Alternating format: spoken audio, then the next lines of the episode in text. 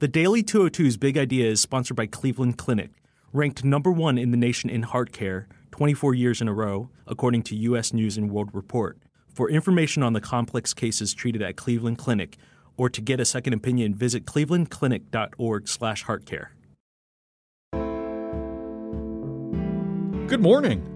I'm James Hohmann from the Washington Post, and this is the Daily 202 for Monday, March 11th. In today's news, airlines across the world are grounding the model of plane that went down in Ethiopia. President Trump will use his budget proposal today to pick a new fight with Congress over the wall. And people are dying in Venezuela because of a power outage that's now in its third day.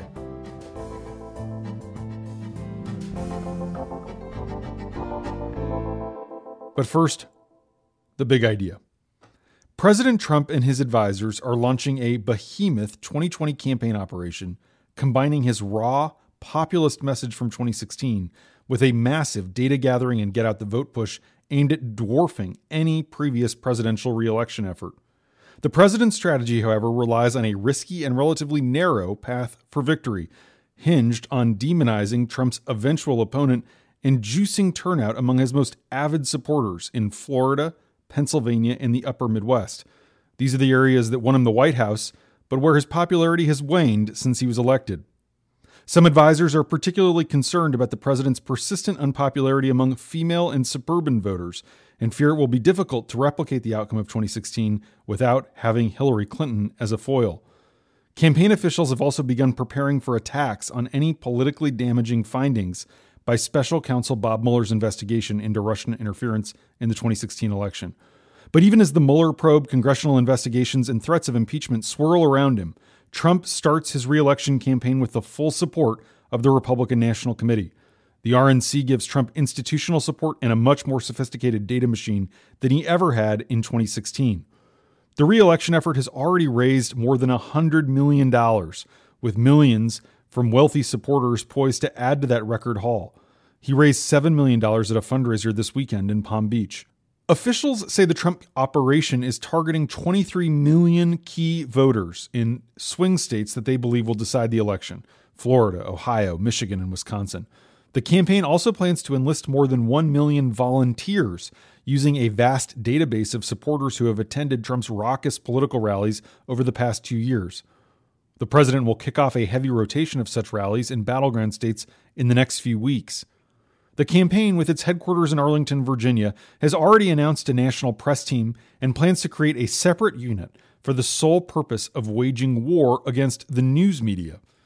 Trump recently received an extensive slideshow briefing on what his team is doing, and he's taken intense interest in the details of the battle to come.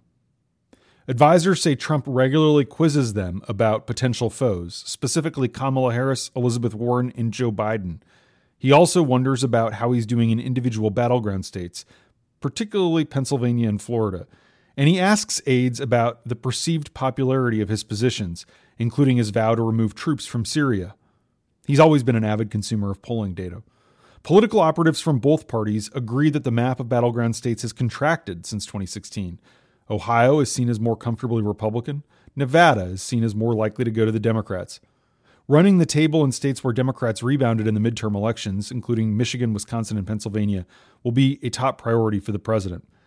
And Trump is also fixated on Florida because he basically has to win it. He sees an opportunity to cut into the Democratic lead with Hispanic voters who are not of Mexican descent. Trump spoke to a mostly Hispanic crowd when he visited Miami last month to call for Venezuelan President Nicolas Maduro to resign. Last week, Trump's reelection campaign began running a Spanish language ad on Facebook in Florida to amplify his message about Maduro and socialism. And that's the big idea. Here are three other headlines that should be on your radar. Number one Ethiopian Airlines announced this morning that it will ground the model of aircraft that was involved in Sunday's crash. The crash killed all 149 passengers and eight crew members on board just six minutes after takeoff. The decision follows that of Cayman Airways and all the Chinese state controlled airlines to suspend the use of the Boeing 737 MAX 8 plane. It's the latest version of the industry's most popular passenger airline. The same plane model crashed shortly after takeoff in October in Indonesia. In its short flight yesterday, data shows the plane ascending, then descending, and then ascending again sharply while accelerating to abnormal speeds. Boeing separately announced today that it will postpone the launch of its new 777X jetliner in the wake of this crash. That plane was supposed to make its debut on Wednesday. Eight Americans were among the victims in Africa. So was a third year Georgetown law student. He was traveling home to Nairobi after the death of his fiance's mother. Born in Kenya, he was passionate about serving refugees and other marginalized people. He was involved in the Georgetown campus ministry. At least 19 UN workers from several countries were also on board. UN staffers often travel on that route, which connects Addis Ababa and Nairobi. Both cities are home to UN offices. Meanwhile, severe turbulence on another flight from Istanbul to New York injured 30 passengers last night. After the plane safely landed, one person was treated for a broken leg. The others sustained minor injuries. Number two, in the budget request that he will formally submit today, Trump is going to demand at least $8.6 billion more in wall funding. This rekindles a battle with Congress less than a month after he declared a national emergency at the southern border. Trump will request $5 billion for the Department of Homeland Security to continue building sections of a wall, according to three people who have been briefed on his request. He will also request an additional 3.6 billion for the Defense Department's military construction budget to erect more sections of a wall. Top Democrats quickly rejected the proposal, saying it's not even worth the paper it's written on. Bigger picture, the White House's $4 trillion budget for next year includes a proposal for $2.7 trillion in spending cuts over the next decade. Those cuts would come from programs like welfare assistance, environmental protection, and foreign aid.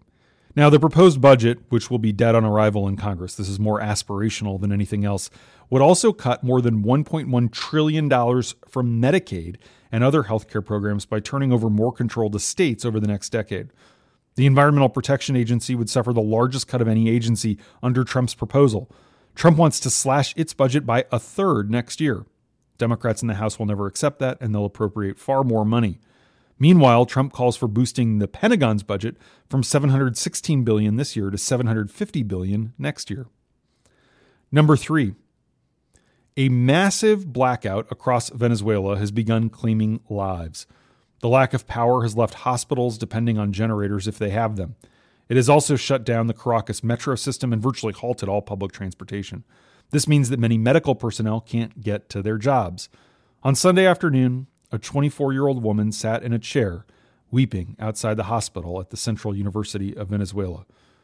My baby just died, she said softly to one of my colleagues on the ground. There was no pediatric surgeon. The director of the hospital tells the Post in an interview that no patients have died because of the power outage. He said a generator was providing electricity for emergency cases. He also denied a shortage of medical personnel. But as our reporter was waiting to talk with him, he was surrounded by doctors and nurses who were complaining loudly that their colleagues had not reported for work. And that's the Daily 202 for Monday, March 11th. Thanks for listening. I'm James Hohmann. I'll talk to you tomorrow.